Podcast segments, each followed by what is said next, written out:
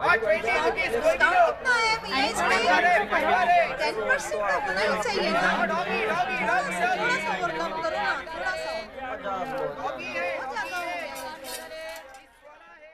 दुनिया क्या है? एक बाजार है। यहाँ कोने कोने में व्यापार है। चाहे दुकानदार है या खरीदार है, हर कोई मुनाफे का तलबगार है। घाटे और मुनाफे का बाजार नहीं है, जिंदगी इबादत है, कारोबार नहीं है। नया रंग, नया ढंग, नई ऊर्जा, नया महीना। वॉइस डिवाइन के इस नए एपिसोड में मुंबई टीम की ओर से मैं सचिन और मैं अश्विनी। नमस्कार, नमस्कार धन्य रंकार।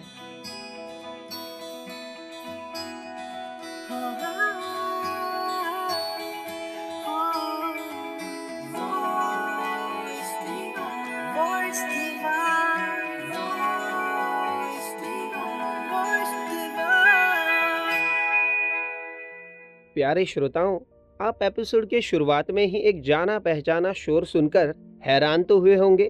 जी हाँ, ये उसी बाजार का शोर है जहाँ हम सभी जाते हैं। लेकिन मुझे कहीं पर ऐसा भी लग रहा है कि ये शोर एक तरह का प्रतीक है। दुनिया खुद भी तो एक बाजार है। यहाँ भी तरह तरह की दुकानें हैं। कई बार हम अपनी जरूरत का सामान ले आते हैं, कभी अनचाहा सामान भी ले आते हैं और कभी तो खाली हाथ ही लौट आते हैं। मुझे भी ऐसा लगता है कि हर तरफ बाजार का ही एक रूप देखने को मिलता है। In every aspect there is a give and take. कुछ पाने के लिए कुछ खोना भी पड़ता है। हर चीज की कीमत अदा करनी पड़ती है। क्या ले, किस कीमत पर ले, ये भी कंफ्यूजन हमेशा बना रहता है। शायद इसी का नाम जिंदगी है। और ऐसे समय पर हमारा आधार बनते हैं सदगुरु के पावन वचन। इससे पहले कि हम चर्चा को आगे बढ़ाएं, आइए हमारे श्रोताओं के साथ सुनते हैं संपूर्ण अवतारवाणी के ये पावन पवित्र शब्द। तू ही तू ही निरंकार करी जा, गीत ऐसे देगा जा।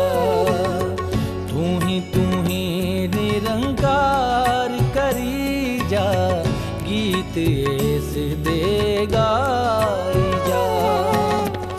ऐसे नू कर पल पल चेते, ऐसे नू कर पल पल चेते, दिल विच खूब वसाई जा। तू ही तू ही निरंकार, तू ही तू ही निरंकार।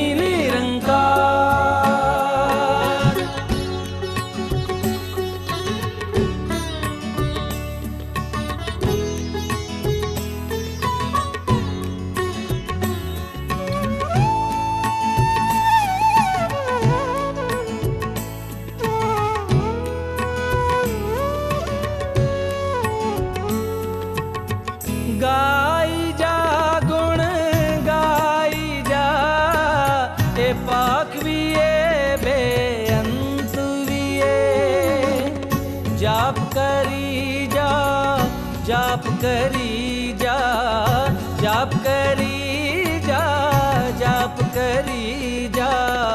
ए मालक भगवंत विये, तू ही तू ही निरंकार।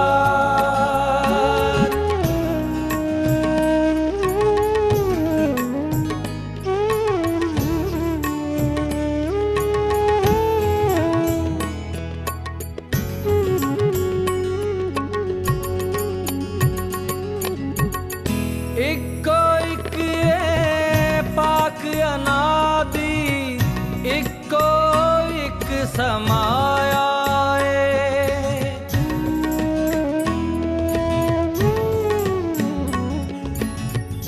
इको इक पाक अनादि, इको इक समाया।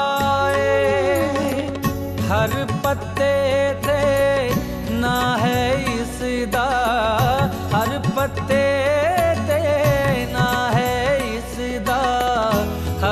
रे बिच साया।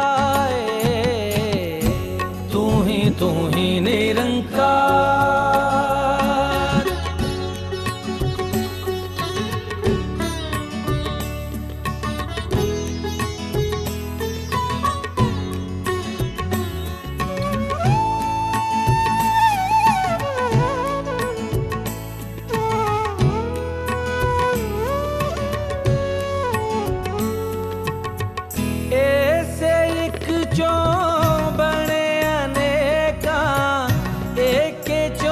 सब आंदे ने एके नू पहचानण वाले एके नू पहचानण वाले एके विच समांदे ने तू ही तू ही निरंकार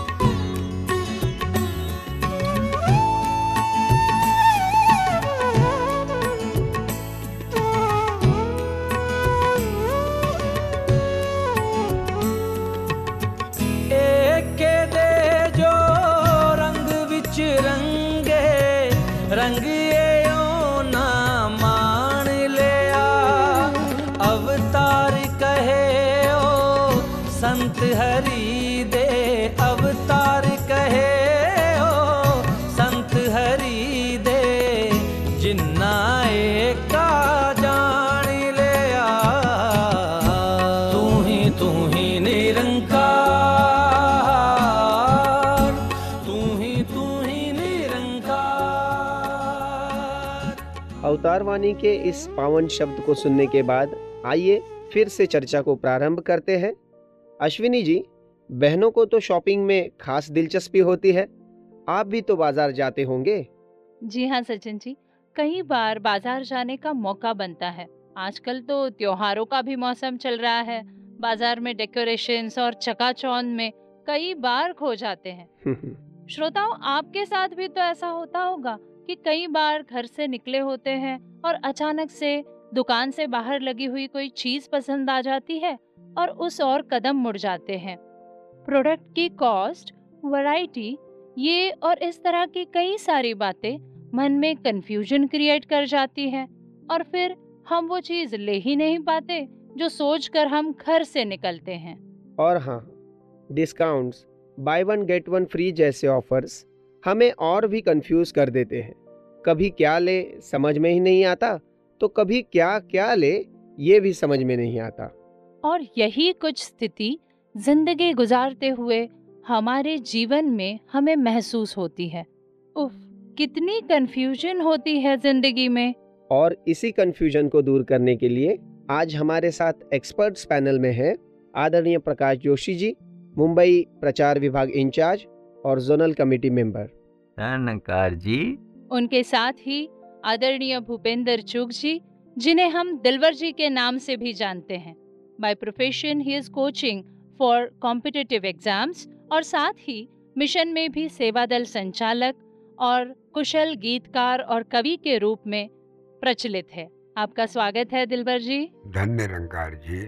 साथ ही में हमारे साथ उपस्थित है आदरणीय प्राची बामने जी, जो एक सक्सेसफुल एंटरप्रेन्योर है और मिशन की विभिन्न सेवाओं में भी सक्रिय है। Dhan Nirankar ji. So let's start the discussion with our expert panel. In today's world, in many fields like career और मनोरंजन में या यहाँ तक कि भक्ति में भी कंफ्यूजन रहती है कि कहाँ जाना है। हमेशा भटकने का धोखा रहता है। So how do we decide how to make the right choices, Dilwar ji? You are right, Ashwini ji. Whenever we have too many options to choose from, confusion follows. And unlike earlier when there was a competition between products, today there is a competition between the avenues for shopping. Hmm. Individual shops, shopping malls, and even online shopping. और online shopping करते करते जो popups आ जाते हैं, दे distract us a lot. कहाँ जाएं और क्या लें, दिस क्वेश्चन इज इनएविटेबल। ऐसे में ट्रिपल ए स्ट्रैटेजी बहुत काम आ सकती है। Triple A, that sounds interesting. Triple A के बारे में हमने शेयर मार्केट में भी सुना है और हमारे श्रोता भी सुनना चाहेंगे कि ये ट्रिपल ए स्ट्रैटेजी एग्जैक्टली है क्या। The first A is for aim. What is our goal? हम बाज़ार से लेना क्या चाहते हैं, हमारा मकसद, हमारी ज़रूरत क्या है, ये डिसाइड करना बहुत ज़रूरी है बाज़ार एंटर करने से पहले, वरना भटकना तो लाजमी है। The second A is available options. We have to be practical. what are the right options available and is the product of right quality and at right price. मुझे याद है एक बार मैं अपने फ्रेंड के लिए एक गिफ्ट लेने गया। मेरे माइंड में रिस्ट वॉच गिफ्ट थी। मैं एक डिपार्टमेंटल स्टोर में चले गया, लेकिन वहाँ पर जब मैंने इंक्वायरी की तो मेरे ब्रांड की वॉच जो मैं चाहता था अवेलेबल नहीं थी। तो he tried to lure me into other products और उसने दस और तरह के गिफ्ट प्रोडक्ट्स दिखाने शुरू कर दिए और मेरा मन भी बहकने लग गया। बाद में मैं नेक्स्ट शॉप पे जा कर के जब देखने लगा तो मेरे पसंद की रिस्ट वॉच मिल गई। तो कभी कभी हम इसलिए भी भटक जाते हैं कि हम गलत जगह पहुंच जाते हैं। तो to be at the right place for the right product, ये भी बहुत ज़रूरी है। तीसरा ए है एडवाइस। जब हमें खुद समझ नहीं आ रहा हो कि क्या करना है, कैसे करना है, तो एक मार्गदर्शक की ज़रूरत पड़ती है। करियर्स में भी देख लीजिए, आज इतने सारे ऑप्शंस अवेलेबल हैं कि वी गेट कन्फ्यूज्ड।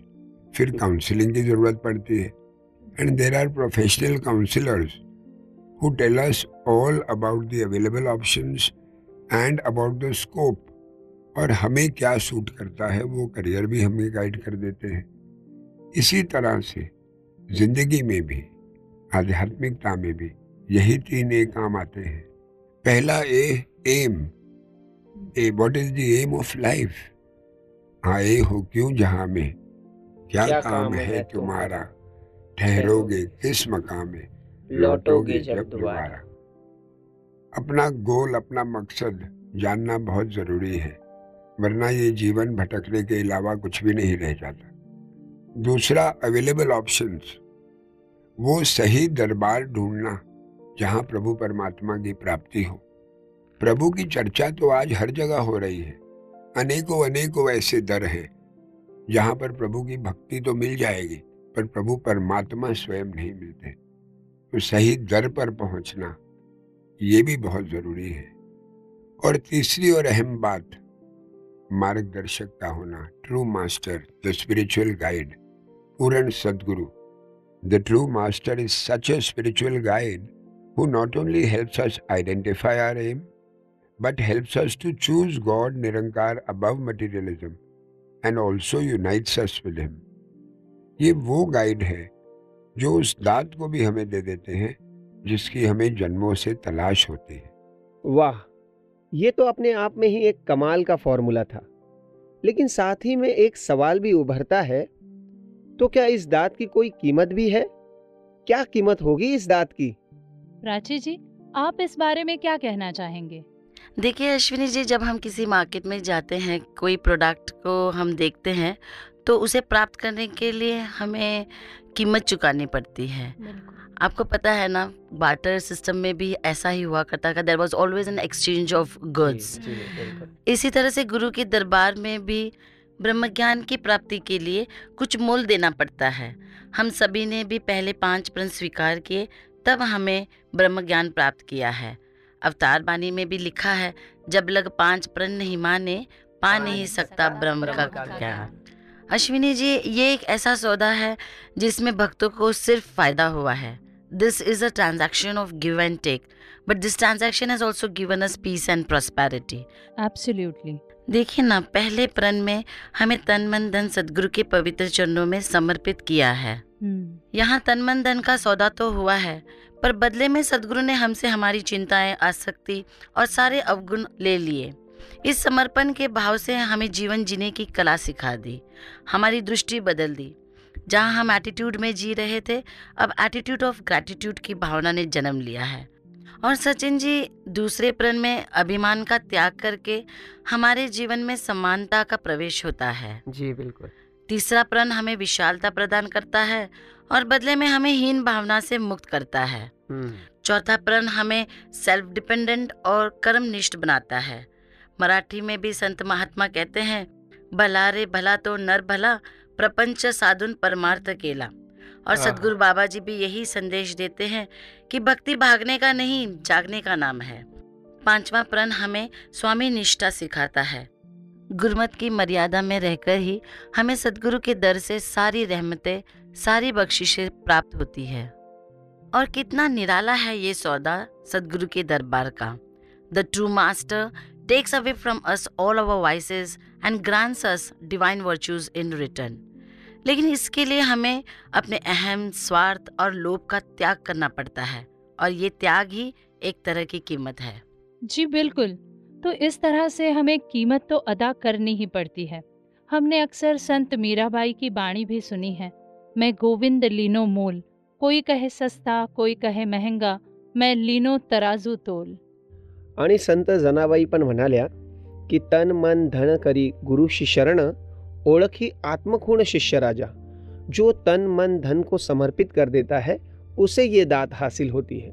लेकिन हमारे श्रोता ये जानना चाहेंगे कि कीमत भी अदा कर दी, वस्तु भी मिल गई, प्रकाश जी इसके आगे क्या? इसके आगे इस्तेमाल। भाई साहब, अगर वस्तु का इस्तेमाल ही नहीं किया तो लाभ कैसा? जैसे किसी शायर ने भी कहा है, वस्तु के बिना नाम कोई नाम नहीं होता, सिर्फ नाम से दुनिया का कोई काम नहीं होता। मरीज को लाजिम है दवा व हकीम दोनों, नुस्खे की इबादत से तो कोई आराम नहीं होता। देखिए, कोई अगर डॉक्टर के पास जाता है, डॉक्टर उसकी नब्ज़ देखता है, उसका मर्ज़ जो है जान लेता है और कुछ दवा उसको प्रिस्क्राइब कर देता है।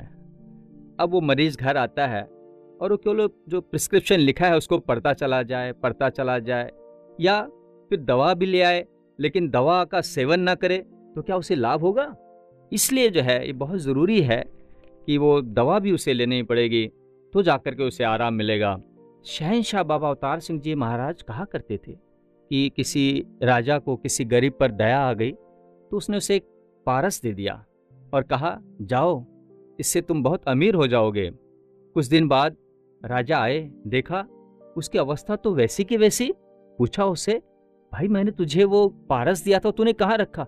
राजा, मैंने उसको बड़े संभाल के रखा है, एक लोहे के कपाट में उसे रखा गया था। उसे खोला तो देखा उसे कपड़े से लपेट के वो पारस रखा गया था। तो जब तक उस पारस को लोहे से छुआ नहीं जाता तब तक सोना नहीं होगा वो। तो उसने उसका इस्तेमाल जो है वो सही तरह से नहीं किया। तो उसे चाहिए क्या था कि वो पारस को कपड़े में ना लपेटते हुए उसे लोहे से छूता तो सोना बन जाता और बहुत अमीर हो जाता। तो बहुत ज़रूरी है कि जो भी वस्तु हमें मिली है, जिस काम के लिए मिली है, जब हम उसका प्रयोग करते हैं, उसका इस्तेमाल करते हैं, तब जाकर के हमें लाभ होता है।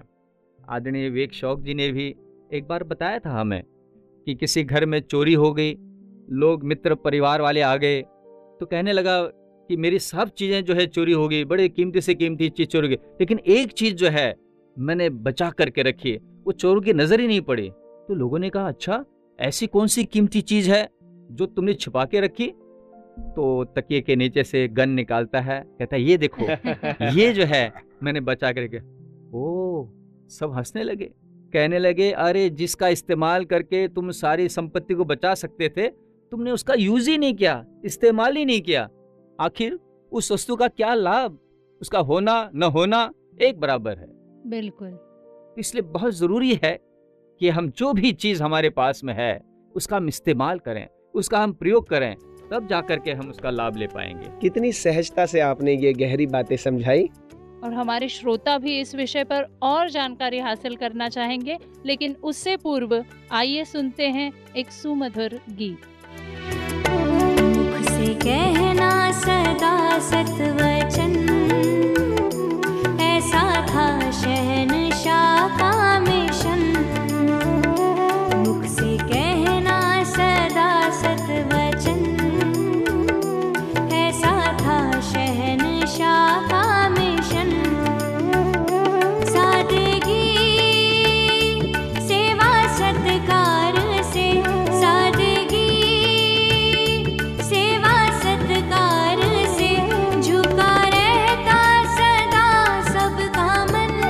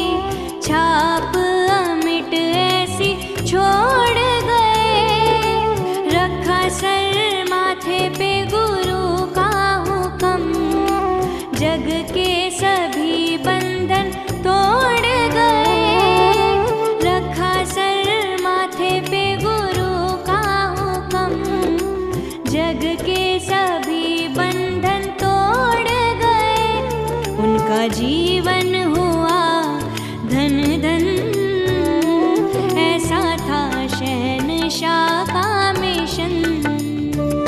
मुख से कहना सदा सतवचन, ऐसा था शहनशाह का मिशन। मुख से कहना सदा सतवचन, ऐसा था शहनशाह।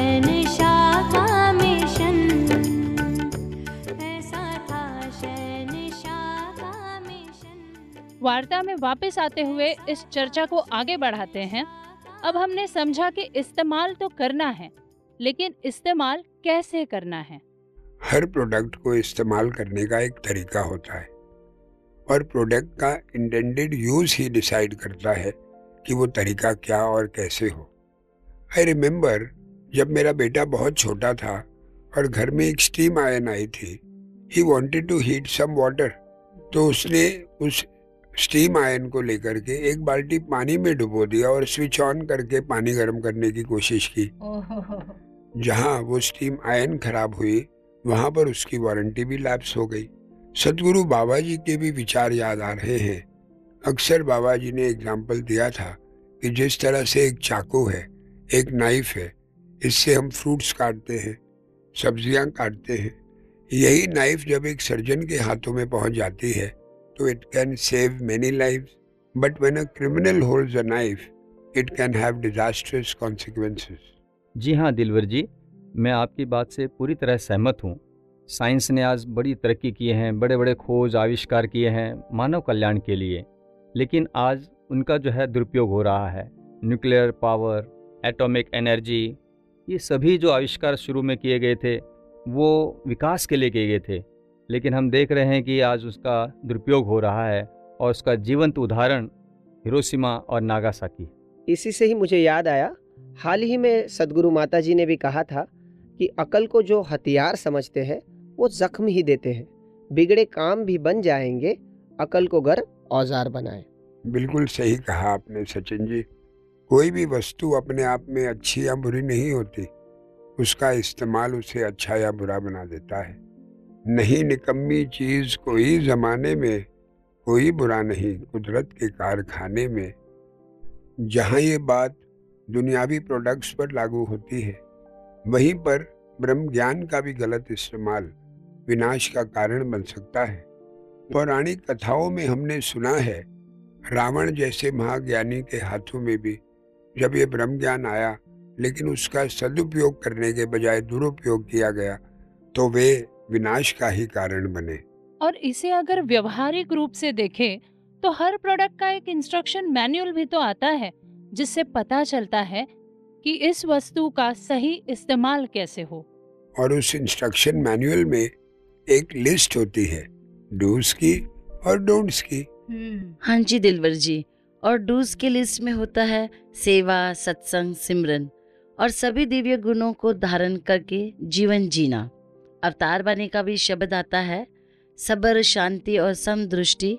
संत जना दा गहना है, संत जना दा वड्डा जेवर, भाणे अंदर रहना है। डूस को तो फॉलो कर रहे हैं, अगर डोंट्स को नहीं किया तो उसका लाभ नहीं होगा। जैसे किसी शायर ने भी कहा है कि जो ज्ञान के बाद भी शफा नहीं तो समझो बद परहेजी है, वरना ये कैसे मुमकिन हो सेहतमंद और बीमार भी हो, तो दोनों बात हो नहीं सकती है। इसलिए जो डोंट्स है उसे भी जो है हमें फॉलो करना पड़ेगा, और वो इस तरह से हैं कि किसी के अवगुण नहीं देखना, किसी तरह का नशा नहीं करना, और सबसे ज़रूरी किसी भी प्रकार का अभिमान नहीं करना। और इसीलिए सदगुरु माता जी ने हमें चेतन करते हुए अपने प्रवचनों में कई बार ये अरदास दोहराई, O Lord empty me of me so that I may be full of you, thee and thine not me and mine. सदगुरु माता जी हमेशा हमें याद दिलाते हैं कि जीवन में पहला स्थान निरंकार को देना है। अभी भी सदगुरु माता जी का आशीर्वाद आया, निरंकार सहज जीवन का आधार। बिल्कुल, जो इस इंस्ट्रक्शन मैनुअल को फॉलो करते हैं वो दुनिया के लिए भी एक एग्जाम्पल बनते हैं। जैसे कहा भी है, it is easy to give an example but it's very difficult to become an example. और दुनिया में रहने का सलीका भी वही हमें सिखलाते हैं, क्यों सचिन जी? जी अश्विनी जी, ऐसे बहुत से एग्जाम्पल्स हमने देखे, पढ़े, सुने। जैसे ऋषि व्यासदेव जी सदगुरु के आदेश से जब मुंबई आए तो बहुत से लोग मुंबई में आते हैं अपनी आर्थिक प्रगति के लिए, लेकिन वो कहीं पर भी इस मायावी दुनिया से प्रभावित नहीं हुए। उन्हें मराठी भाषा की जानकारी नहीं थी, फिर भी सदगुरु की बख्शी हुई प्रेम की भाषा का सहारा लेते हुए उन्होंने जन जन को इस मिशन के साथ जोड़ा। और मुंबई से ही एक और जीवंत उदाहरण मिलता है परम आदरणीय विवेक शौक जी का। ग्लैमर वर्ल्ड का एक हिस्सा होते हुए भी वे यहाँ की चकाचौंध में खोए नहीं। जैसे एक कमल निर्लेप अवस्था में रहता है वैसा उनका जीवन रहा। जब वे मुंबई आ रहे थे तो सदगुरु बाबा जी ने उन्हें आशीर्वाद दिया कि एक्टिंग ऐसे करो जैसे जिंदगी जी रहे हो, और जिंदगी ऐसे जियो जैसे एक्टिंग कर रहे हो। सदगुरु बाबा जी के ये शब्द हम सभी को जीवन जीने का एक सलीका बताते हैं। आपने सही कहा, एक गुरसिक जीवन के हर पल में गुरसिक ही बना रहता है, वो चाहे संगत में हो, घर में हो या बाजार में हो। निरंकारी राजमाता जी उसका एक आदर्श उदाहरण है। हम सब ने सुना है कि एक बार कहीं बाजार में कुछ खरीदारी करने गए, उनके व्यवहार से प्रभावित होकर उस दुकानदार को कहना पड़ा, माता जी आप कहीं निरंकारी मिशन से तो नहीं हैं? तो उन्होंने हाथ जोड़ के कहा, हाँ भाई साहब जी, हम निरंकारी मिशन से ही हैं। तो कहने लगा कि ऐसे प्रेम की भाषा, मीठी भाषा, नम्रता केवल निरंकारी मिशन के लोगों में ही देखने को मिलती है। हाँ जी प्रकाश जी, मुझे भी वो एक किस्सा याद आ रहा है नाइनटीन नाइंटी सिक्स का, जब मैं पूज्य माता जी के साथ एक बार मुंबई से उल्हासनगर की तरफ जा रही थी।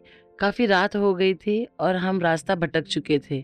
उल्हासनगर तो पहुंच गए पर उल्हासनगर भवन कैसे पहुंचना ये हमें पता ही नहीं था। खैर उस वक्त तो जीपीएस या गूगल मैप था नहीं। फिर हमने एक पुलिस का सहारा लिया और पुलिस से पूछा कि भाई उल्हासनगर संत निरंकारी भवन कहाँ है? तो उन्होंने पूछा हमसे कि आपको कहाँ जाना है? हमने कहा कि जहाँ पर निरंकारी बाबा जी स्टे कर रहे हैं। तो उन्होंने पूज्य माता जी से पूछा कि आप कौन हो? और पूज्य माता जी ने ये जवाब दिया कि हम निरंकारी बाबा जी के शिष्य हैं। सीखने की बात है कि सदगुरु बाबा जी की धर्मपत्नी होने के बावजूद भी परम पूज्य माता जी ने अपनी पहचान केवल एक गुरुसिख की बताई। जी बिल्कुल, कितने अनूठे उदाहरण हैं ये, जो सही मायनों में दुनिया रूपी बाजार में रहने का ढंग हमें प्रदान करते हैं। इससे पहले कि हम आगे बढ़े, आइए सुनते हैं एक भक्ति भरी रचना। आओ भक्ति मांगे सतगुरु से, भक्ति मांगे आओ भक्ति मांगे सतगुरु माँ से, भक्ति मांगे। जिसे पाके झूमे हनुमान, जिसे मीरा ने पाया दान, मिला शबरी को जो वरदान, वही भक्ति दो कृपा निदान। आओ भक्ति मांगे सतगुर से, भक्ति मांगे आओ भक्ति मांगे सतगुर माँ से, भक्ति मांगे।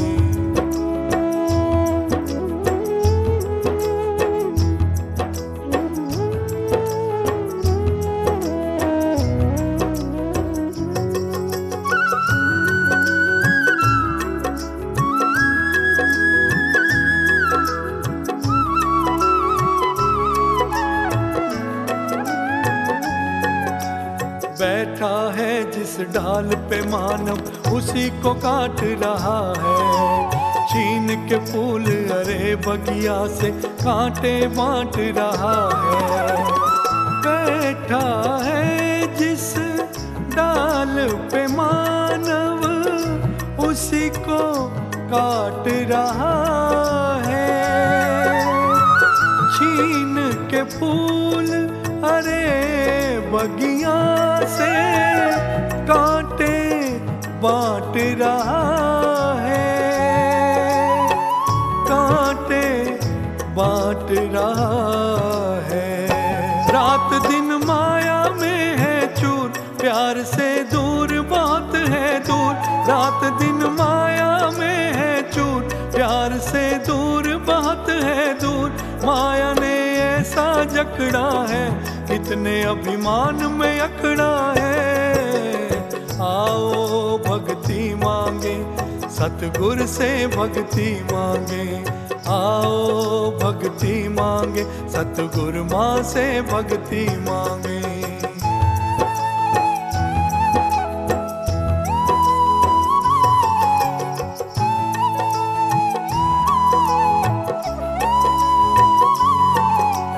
मैं हिंदू, मैं सिख मुस्लिम हूँ, बहुत हुआ अब छोड़े। मैं हिंदू, मैं सिख मुस्लिम हूँ, बहुत हुआ अब छोड़े। इस जन्म में इसी घड़ी से प्रभु से नाता जोड़े। इस जन्म में इसी घड़ी से प्रभु से नाता जोड़े। आखिरी हिचकी से पहले सोच ले एक पल को पगले।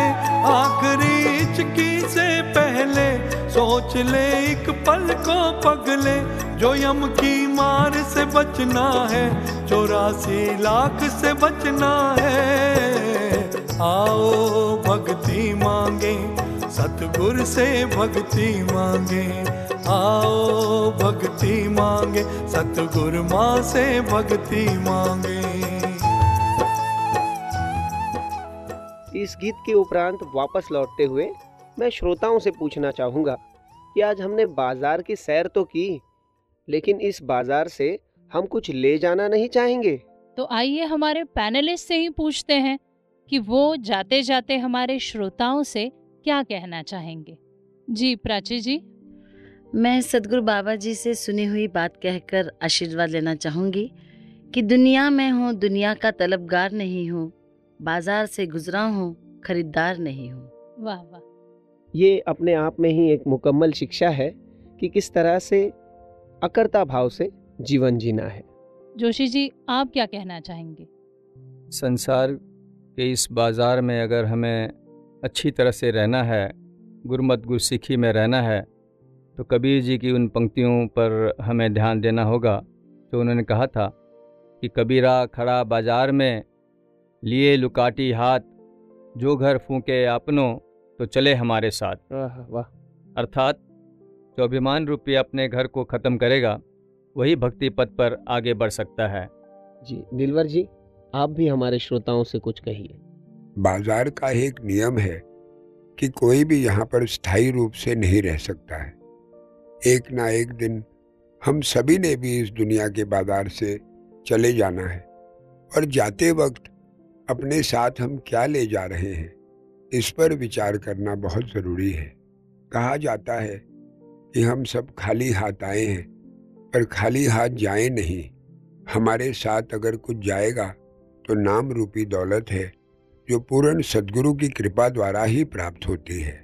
क्या बात है अश्विनी जी। आज हम सब ने श्रोताओं के साथ बड़ी प्यारी प्यारी और सारगर्भित बातें सीखी।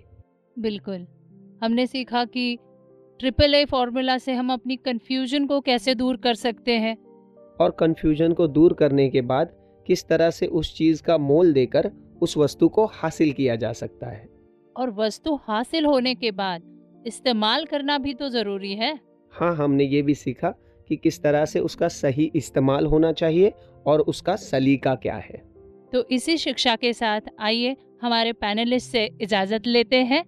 शुक्रिया धनंकार जी। धनंकार जी।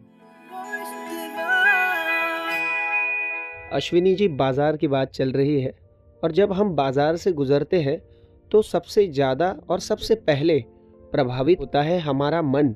आइए श्रोताओं, शास्त्रों से जाने कि किस तरह से इस मन को नियंत्रण में रखा जाए।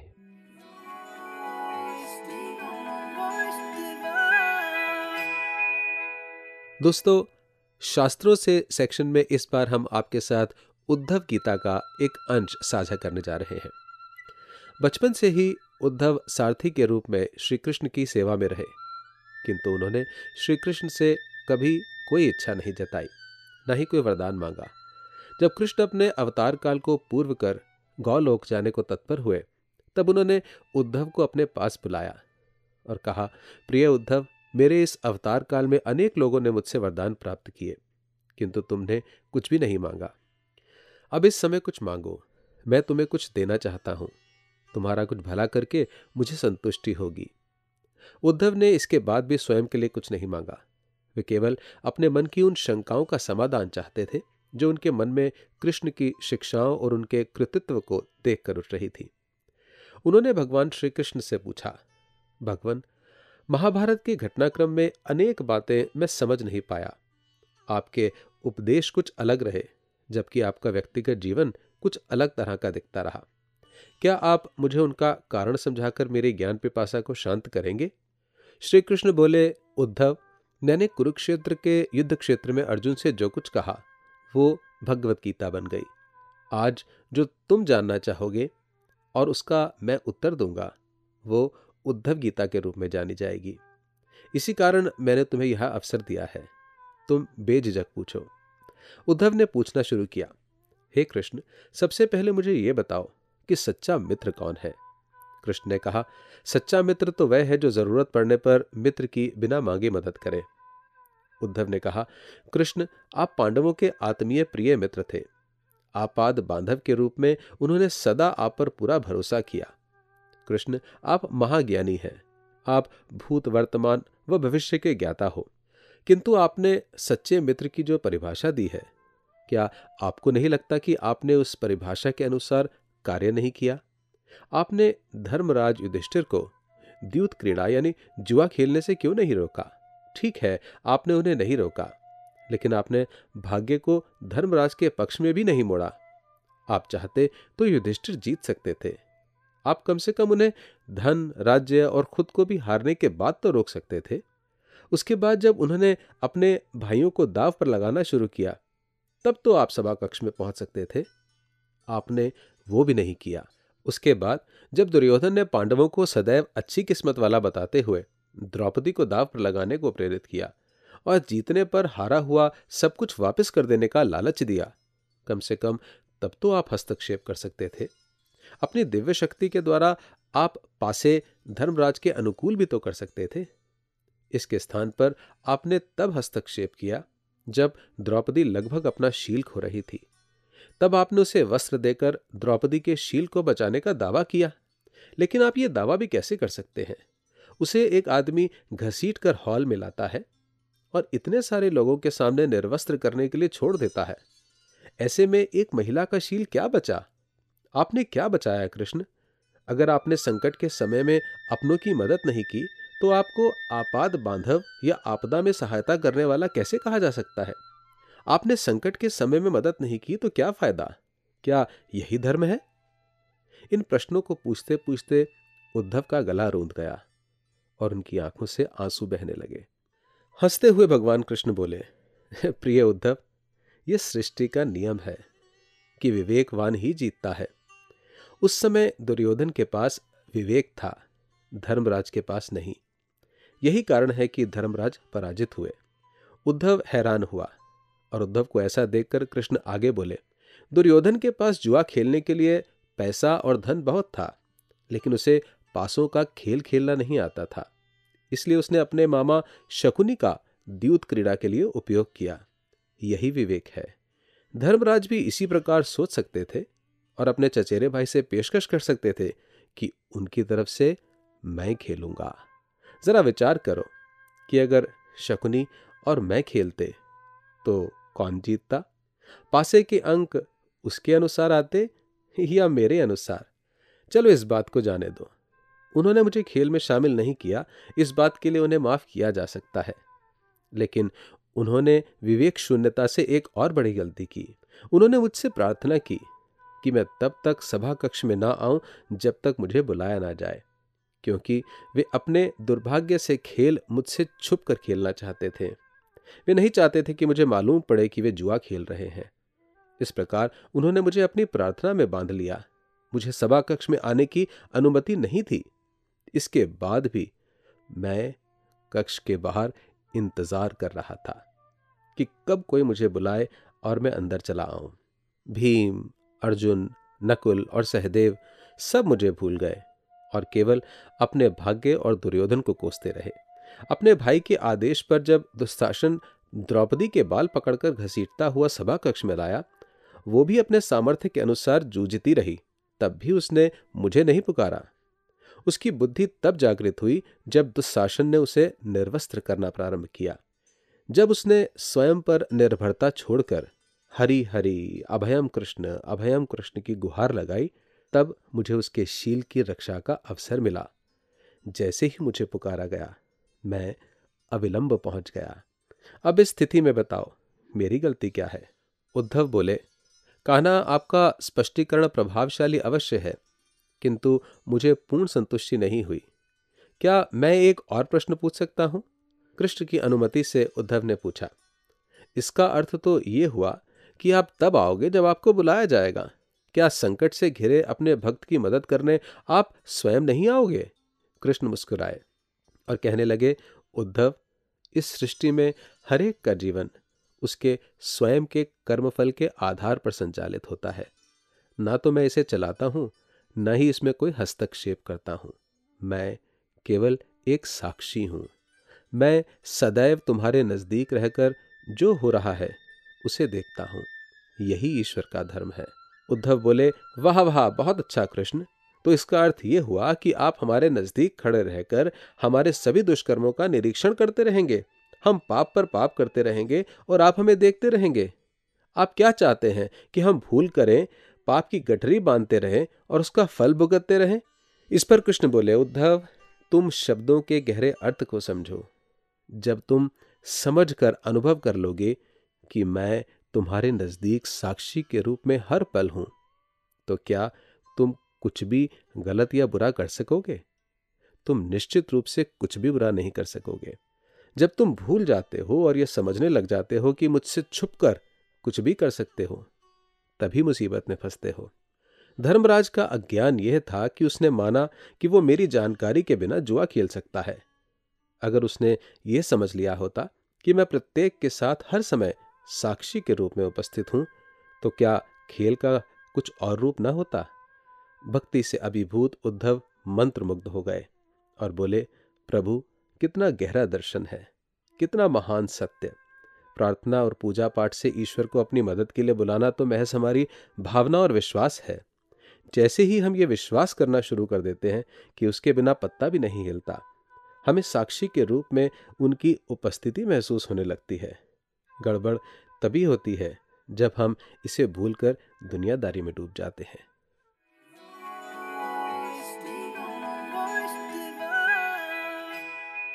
हमारे श्रोताओं ने भी इतिहास के पन्नों में वो सुनहरी घटना पढ़ी होगी जब शहंशाह बाबा अवतार सिंह जी महाराज को बाबा बूटा सिंह जी के दर्शन भी बाजार में ही हुए थे। शहंशाह जी, जिनके कथन आज भी हमें उतने ही प्रेरणादायी हैं जितने पहले हुआ करते थे। जी हाँ अश्विनी जी, हमारे श्रोता इशारा समझ ही गए होंगे। तो आइए बढ़ते हैं हमारे अगले सेक्शन की ओर, शहंशाह किताब से।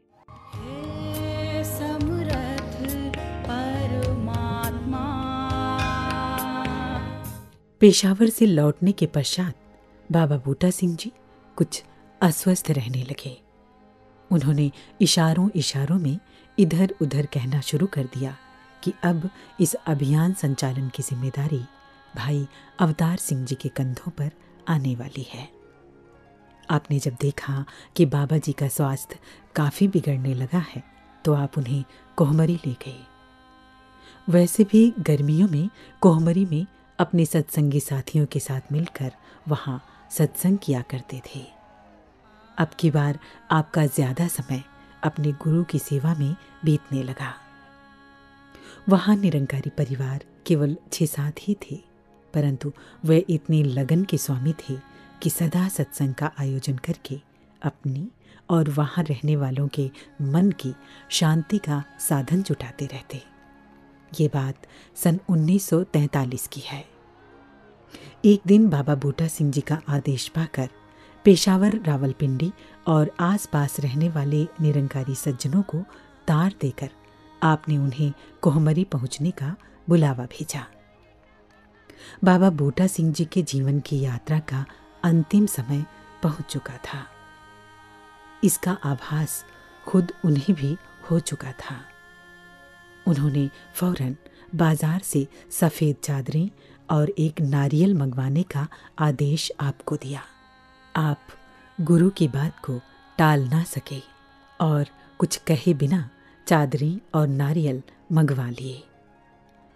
बाबा बूटा सिंह जी ने शरीर त्यागने से पहले वहां आए सभी निरंकारी सज्जनों को अपने पास बैठाते हुए कहा, लगता है ये मेरे जीवन यात्रा का आखिरी दिन है। आपसे यही कहना चाहता हूँ कि आप सब मिलजुल कर सच का प्रचार करते रहना और मेरे शरीर त्यागने पर रोने धोने या शोक मनाने की बजाय दातार निरंकार के सुमिरन में मन लगाए रखना। वैसे भी अब ये शरीर इस योग्य नहीं रहा कि इससे मैं और काम ले सकूं और सच की आवाज़ दे सकूं। ये कहते कहते बाबा बूटा सिंह जी अपने गले का दुपट्टा और नारियल आपको भेंट करके अपनी जिम्मेदारी का बोझ आप पर डालते हुए सदा के लिए मौन हो गए। उस समय अनेकों सज्जनों के अतिरिक्त भाई साहिब लाभ सिंह जी, डॉक्टर देसराज जी, भाई साहिब सुजान सिंह जी, श्री राम सरनदास जी और श्री तखतमल जी मौजूद थे। उन्होंने बाबा बूटा सिंह जी के निर्णय का सहर्ष स्वागत किया। फिर आपने सबकी अनुमति से उनकी शव यात्रा को बड़ी धूमधाम से बैंड बाजों सहित संपन्न किया। इस सारी व्यवस्था से आपके गुरु भक्ति को देखकर आपके सभी साथी आपके व्यक्तित्व और कर्तव्य से बड़े प्रभावित हुए। वहां आए सभी सज्जनों की यथाशक्ति सेवा करके आपने उन सब की आशीर्वादें और शुभकामनाएं प्राप्त की। आने वाले समय में जिस जिम्मेदारी से आपने सौंपी गई ड्यूटी को निभाया, उसकी चर्चा आज भी उनके साथी सत्संगी करते नहीं अघाते।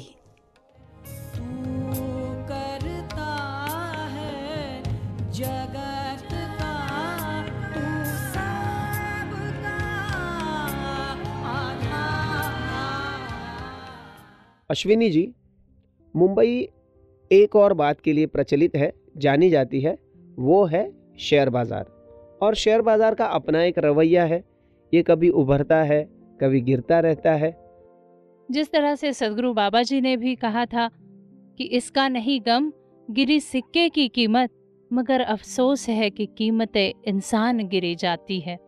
और इसीलिए मानवीय मूल्यों का पतन ना हो और इंसान संभल जाए, इसके लिए चाहिए आधार। और वो आधार क्या है? तो है सदगुरु के दिव्य वचन।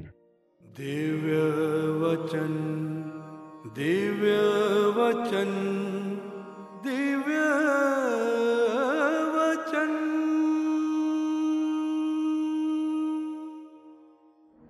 कल सुनाम में और परसों नवाशहर में, दोनों मंडियों में ही समागम का आयोजन हुआ। और कोई दाना मंडी है, कोई अनाज मंडी है। तो वहीं से ध्यान आया कि ये मंडी, एक और मंडी जो संसार रूपी है, इस मंडी में हम किस चीज़ के ग्राहक हैं। तो यहाँ पर महापुरुष ये कहते हैं कि कच दी मंडी च सच दा गाहक कोई कोई, कि कांच की मंडी में सांच का ग्राहक हर कोई नहीं, कोई कोई। कि कच दी मंडी च सच दा गाहक कोई कोई। संसार की तरफ जागरूक है लेकिन सत्य की तरफ नहीं है, मानवता के प्रति नहीं है, प्यार के प्रति जागरूक नहीं है।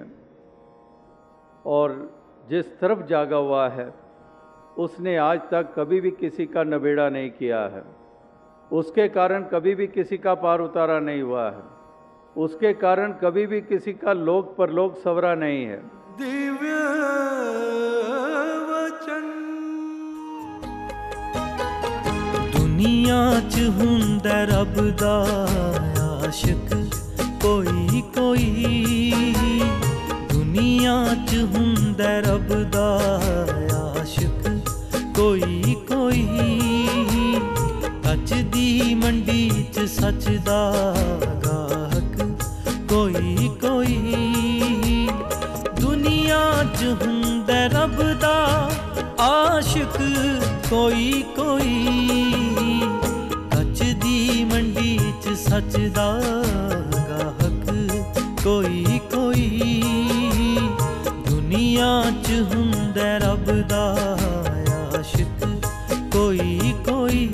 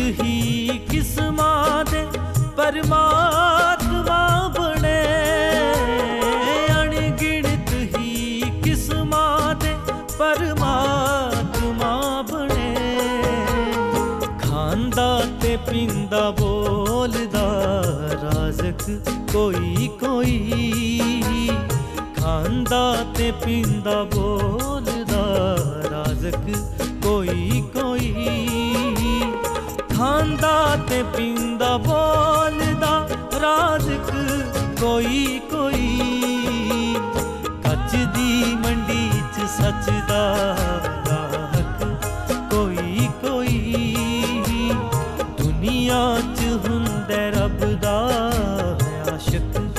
कोई कोई।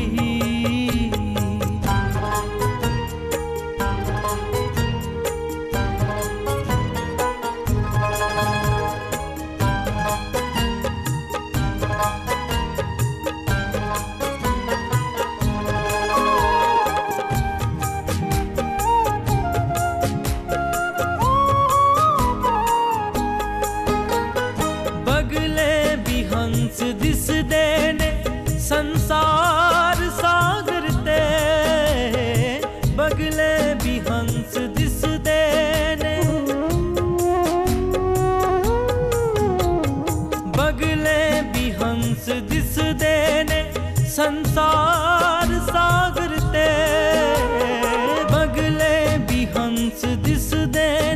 संसार सागर ते, पर चुगदे हीरे मोती माणक कोई कोई, पर चुगदे हीरे मोती माणक कोई कोई, पर चुगदे हीरे मोती मानक कोई कोई, कच दी मंडी च सचदा गाहक कोई कोई, दुनिया च हुंदा रब दा आशिक कोई कोई।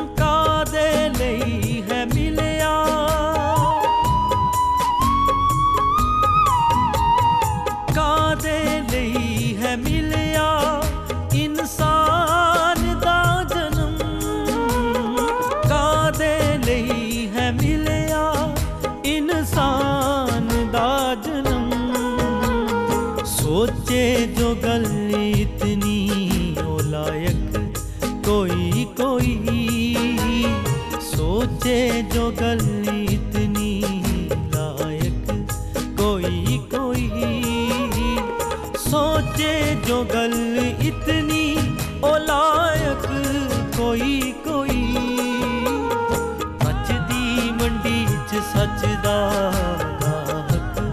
कोई कोई दुनिया च हुंदे रब दा आशिक कोई कोई सच दी मंडी च सचदा गाहक कोई कोई दुनिया च हुंदे रब दा आशिक कोई कोई सच दी मंडी च सचदा गाहक कोई कोई दुनिया च हुंदे रब। अश्विनी जी, वैसे देखा जाए तो ये संत समागम भी बाहरी तौर पर अनेकों को एक बाजार ही लगता है, जहाँ पर लोग अपनी बुराइयों के साथ आते हैं लेकिन बदले में भक्ति, श्रद्धा, भावना, अच्छाइयाँ लेकर लौटते हैं। ये तो बाजार ही नहीं, एक वैकुंठ ही है। और इसी वैकुंठ से हमें एक ऊर्जा प्राप्त होती है, और वो ऊर्जा हमें प्राप्त होती है सदगुरु माता जी के पावन आशीष वचनों से। और इससे पहले कि हम सदगुरु माता जी के चरणों पर समर्पित हो, आप अपने कीमती सुझाव, फीडबैक देना नहीं भूलिएगा। और इसी के साथ दीजिए इजाजत। मैं अश्विनी, मैं सचिन, नमस्कार। धन निरंकार जी। साथ संगत जी, हमारा विश्वास और भक्ति भी उस प्रकार तो नहीं है कहीं कि अगर सर्कमस्टेंसेस हमारे अकॉर्डिंगली हैं, अगर स्थितियां हमारे अनुसार हैं, तो हमारी भक्ति भी है, विश्वास भी है, पर कहीं पे अगर अनचाही हो गई, सर्कमस्टेंसेस हमारे अकॉर्डिंग ना हुए, तो हमारी भक्ति भी कमज़ोर हो जाए और विश्वास भी कमज़ोर हो जाता है। साथ संगत जी, ऐसी भक्ति तो कन्वीनियंस वाली भक्ति होती है। हम देखते हैं एक रेलगाड़ी में, हम ट्रेन में जा रहे होते हैं, तो रास्ते में अगर एक टनल आता है तो बिल्कुल अंधेरा हो जाता है। जो ट्रेन में सवार होते हैं वो डर के अपनी टिकट फेंक के उस ट्रेन गाड़ी से नीचे छलांग नहीं मार देते, क्योंकि वह जानते हैं कि टनल ख़त्म हो जाएगा और फिर से रोशनी आएगी। हम अक्सर देखते हैं एक छोटा सा जुगनू होता है, वो एक जुगनू जहाँ पे होता है वहाँ पे रोशनी आ रही होती है, और वो जुगनू भले छोटा हो पर वह रोशनी उसकी अपनी होती है। और जब ढेर जुगनू इकट्ठे हो जाते हैं तो वो इतनी रोशनी फैला देते हैं। साथ संगत जी, इसी प्रकार संत महापुरुष इस ज्ञान की रोशनी को लेके अपने जीवन में और दूसरों के जीवन में और फिर सब मिलके इस पूरे संसार में उजाला करने वाले बनते हैं।